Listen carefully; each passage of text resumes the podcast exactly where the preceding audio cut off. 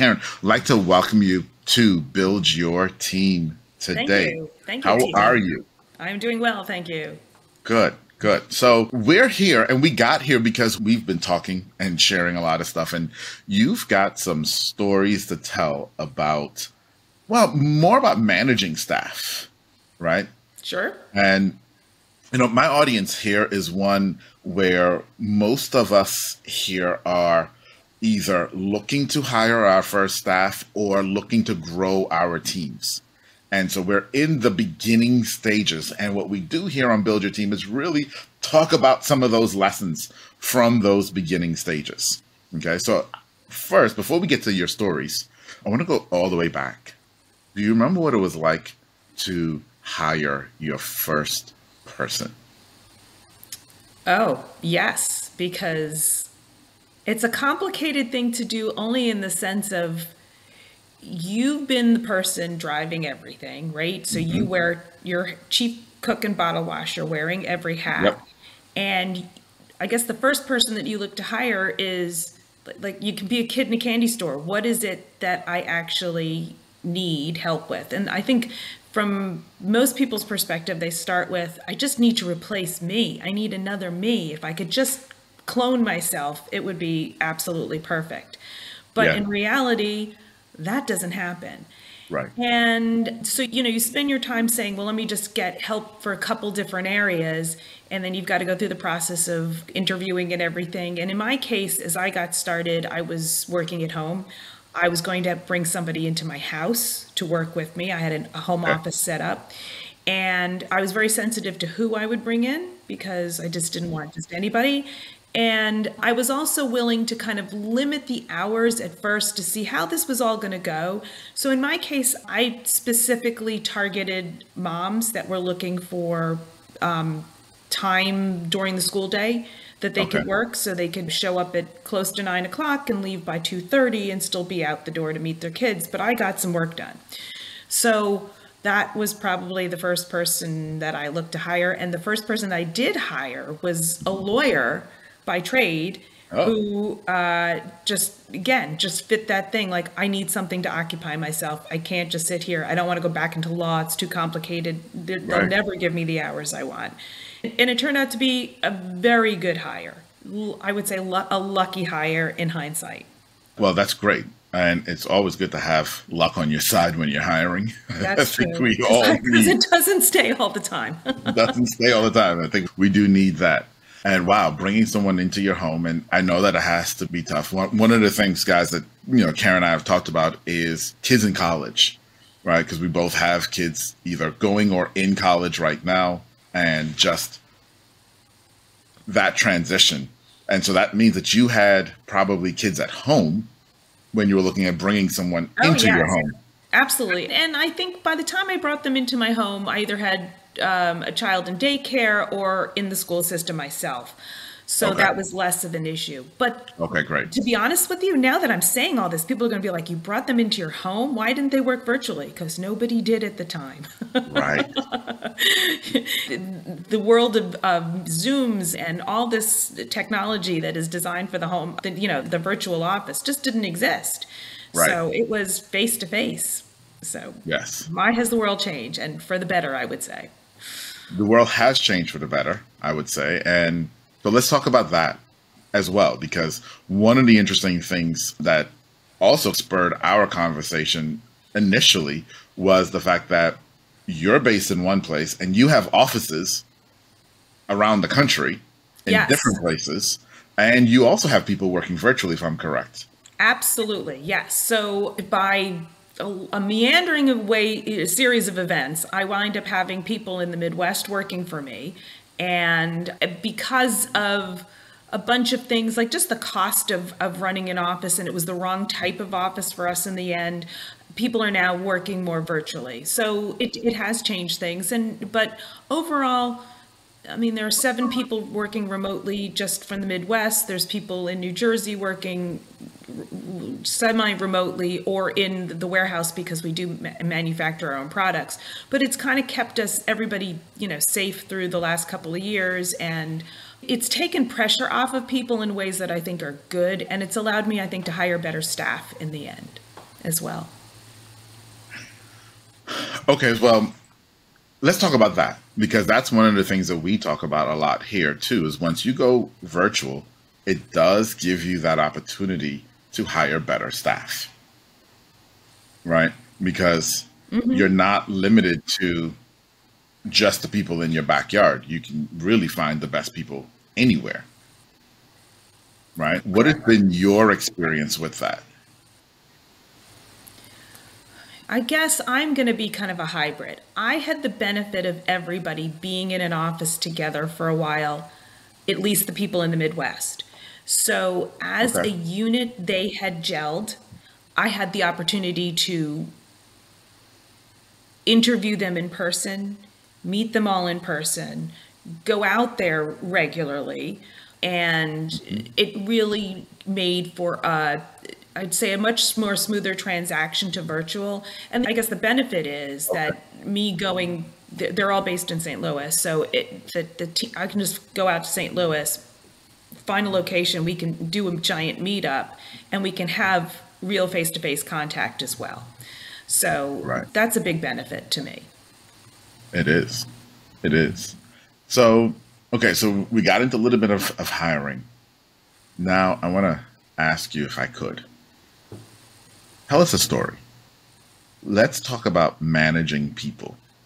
In your years of doing this, and what I'm looking for is a story that people think is uncommon when they go through it until they realize, oh, all business owners deal with these types of stories when um, dealing with employees. And then maybe even if you had any tips or lessons learned on the backside of that, that would be great too. Um, I'm gonna go with a go with your gut story, and it's okay. a story where we talked about this actually before, and I'll tell it because I'd rather tell a cautionary tale that actually, not a cautionary tale, but it one that that is is more of, gosh, I made a mistake, but I learned a lot from it. So I hired somebody who came with extremely impeccable credentials, came highly recommended, experience like I'd never seen before to be a part of my organization. I thought they were a great fit for the team. I think everything was just like the stars had lined up. But one of the things that I found was the person was extremely strong-willed and said, "I can do this," and but just stay out of my way because if if if I'm going to do this, I have to do it in a way that I know how to put the pieces all together. Yeah. And yeah. respectfully, I agreed. I also had a, a, husband who is in the background going, and, and my husband's a businessman too. He just work, doesn't work with me. Who said, "You got this guy. You really, you know, you you just don't want to hold him back and just let him go and do his thing." So I did, and I found that over time, the level of communication, i.e., how much information I was getting back, was lacking in certain places. And execution wasn't happening in ways that I thought made sense, but I kept my mouth shut and let this happen. Come a year and a half into the future, things really weren't going well. And the decisions that I thought weren't going to be good decisions, sure enough, I mean, again, I, I'm, I'm not an inexperienced person. I'm not new to the game. I had, I, being in all those 15 years in banking, it's almost like being a consultant because you spend your time looking at things to, to, to, help companies direct in the right direction. So sometimes as a big, I, I, worked in big corporate banking, so Fortune 500 companies, but then I also worked in middle market for a while. And as a middle market okay. banker, you are the director of companies because in a certain extent because they're looking to borrow money or something like that and they might be not setting themselves up the right way to get right. what they're looking for which is funding or financing so I had this background. I knew what to do, and I bit my tongue and didn't do it, and, and it came back to haunt me. Eventually, it came to the realization where I knew I had to make uh, a decision about what was going to happen, particularly with this one individual. And I actually have to say that something that we both got out of Scalable or you know Ryan Deiss specifically, where he gives you an ABC how to exit from a relationship was actually invaluable to me because one, it gave me the opportunity to have a conversation with this individual and say, um, sorry, this was my fault. And you take the blame on yourself and you say, I didn't give you enough direction. I didn't do these things. But you also don't say, you're out of here, fired. You go through that conversation and you say, okay, but now we're going to try to work together and see what we could do to see if we can move this in the right direction.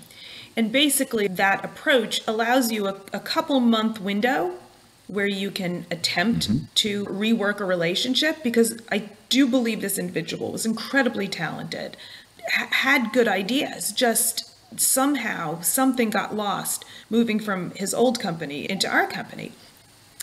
Yeah. Um, and I like the fact that that gave me that window of opportunity. But it does say after that window is up, you you figure out quite quickly if they're on board or not on board. And in or my not. case, the person wasn't on board, and it was as as hard as it was actually doing the actual okay, this is not working anymore, and it's time to part ways. It is not one that I can regret because I knew I followed steps that I could live with in my conscience. I, I was able to, like I said, start with taking the blame, try to get things back on track. And when I made the final decision, it wasn't a knee jerk reaction because I, I hate right. always putting myself in a position of if I only just did this or if I only just did that. And if I can go forward saying, okay, I gave myself the benefit of that and I still didn't get what I was looking for, I think I just made a better decision in the end. And I do not sleep at night. I will tell you again, going back to that day, I am not the first person to have to let somebody go. It is never going to be comfortable. And the beautiful thing is that as uncomfortable it is for you, it is uncomfortable for the millions of people that have sat in your shoes before and had to do the same thing. But most people are adults yeah. about it. And um, it can go okay. My only bit of advice is always do with another person in the room because then you've got, you know, somebody's listened and there is a path forward if something is misinterpreted. So there you go. Yeah. That's my story. no, no, that, that's that's a great one. And I think that advice in the end there of always do it with someone else in the room is, is really important because there's so much that can get misinterpreted because emotions get involved in that in oh, those oh, yes. moments. Right. And having that third person who's somewhat impartial, because they'll never be truly impartial, because you picked them to be in the room, but at least they're a voice of some level of reason is definitely helpful. Uh, and if you have, yeah. I was going to say, I have the benefit of using an outside HR company. And so okay, my great. HR company was actually the party in the room with me. So oh, they awesome. are not another employee. They are a third party organization. And if you can find a company that does something like that, that's more, a little bit more than just payroll, that is a resource that has been very valuable to me over time.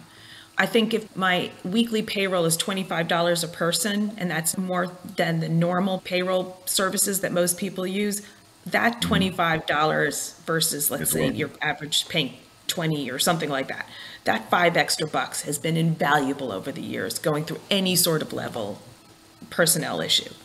I've got somebody that's, to always turn to. That's a really great point. And and so it's interesting because I've always done the third person in a room too, but it's always been someone who was also on a team. So having that outside person really does give you the impartiality, which is super, super huge. So that's great. And, and you're right. For five bucks a month, I'd pay it too. Yeah, I'd definitely pay that too. But let's go back to something that you said in that story, which was a great story, in that they existed for 18 months. This individual was in your company for 18 months before this procedure of, okay, maybe it's time for us to part ways. Should you have done it earlier?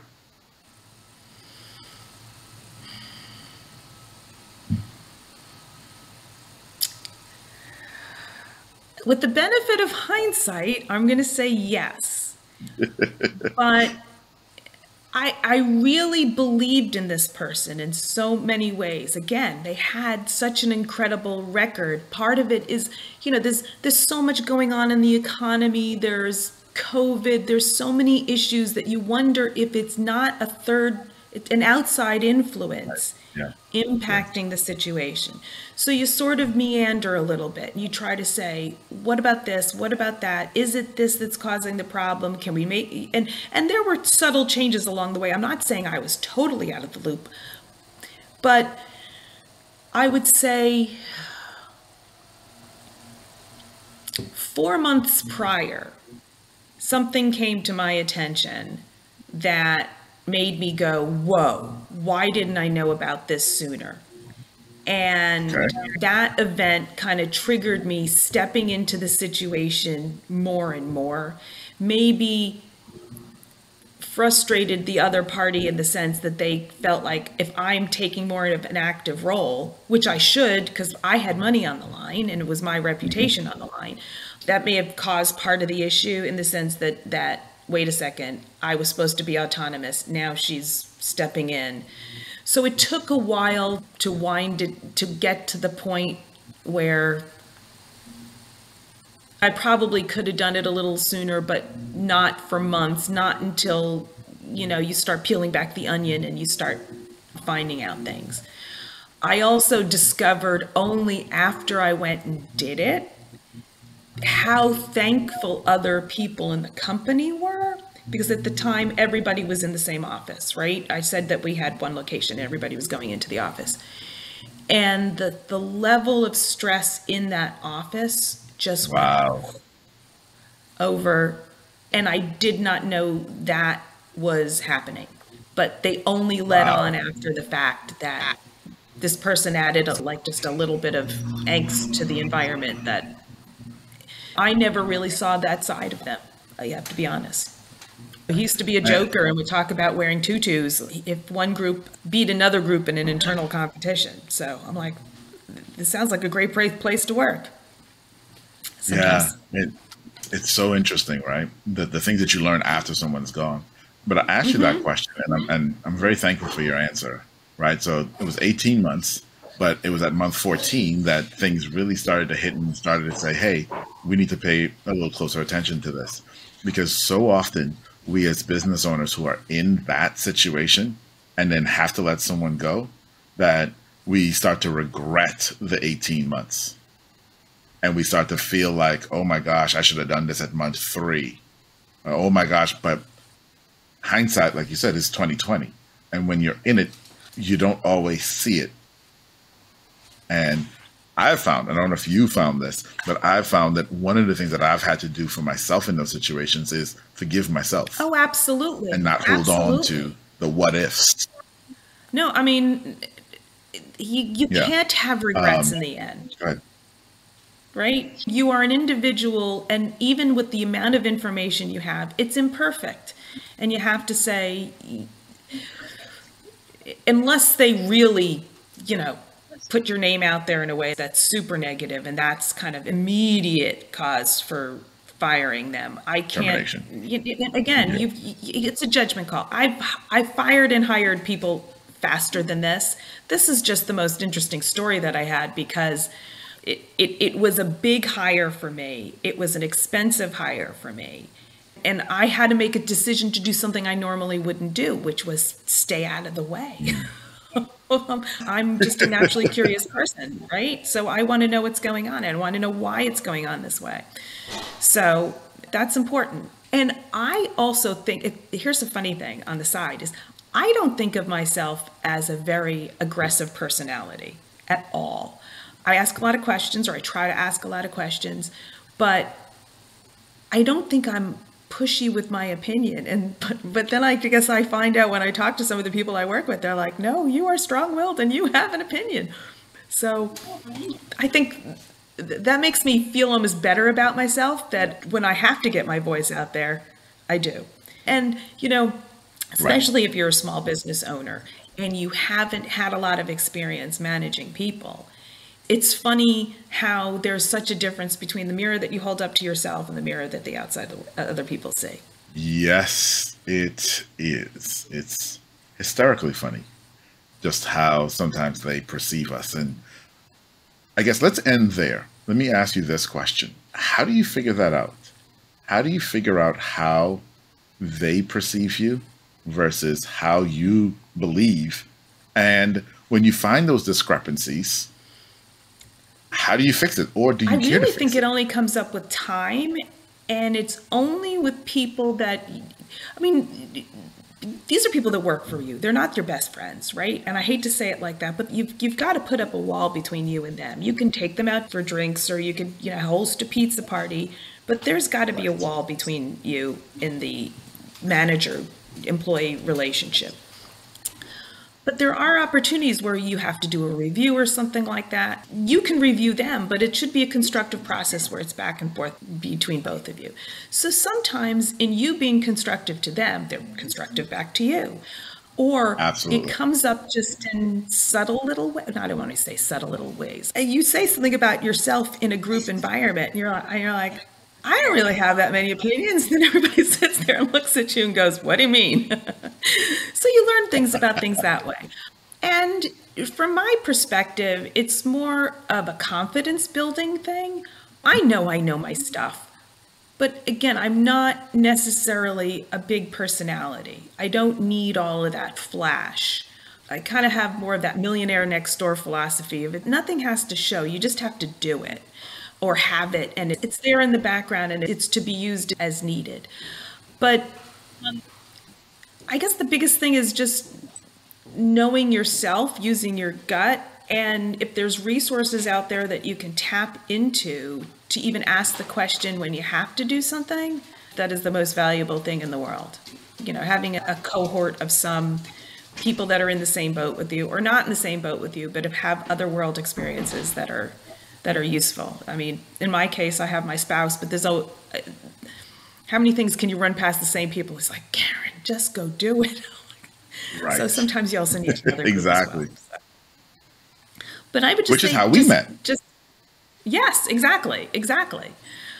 So, um, you you have to be a little bit introspective sometimes and then if somebody gives you kind of permission to use the things that you need to use, you go out and use those tools in yourself. So if I have to be assertive, I, I will.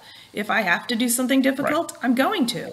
You just trust yourself and use that as a learning opportunity because the more you do it, the more you repeat those same things over and over again, albeit different circumstances. You are just building up your success as a manager because you can't just say, I'm a manager. There's no book that you can read that's going to give you all the answers. Some things just come with Correct. using the skills that you're building in yourself. Yep, time and experience and and learning, which is exactly what you said. So, yes, Karen, that was great. I, I gotta thank you for being here, and the reason that I'm really, really thanking you for being here is because what you gave us just now was so practical right? Well, thank you. Real life situation.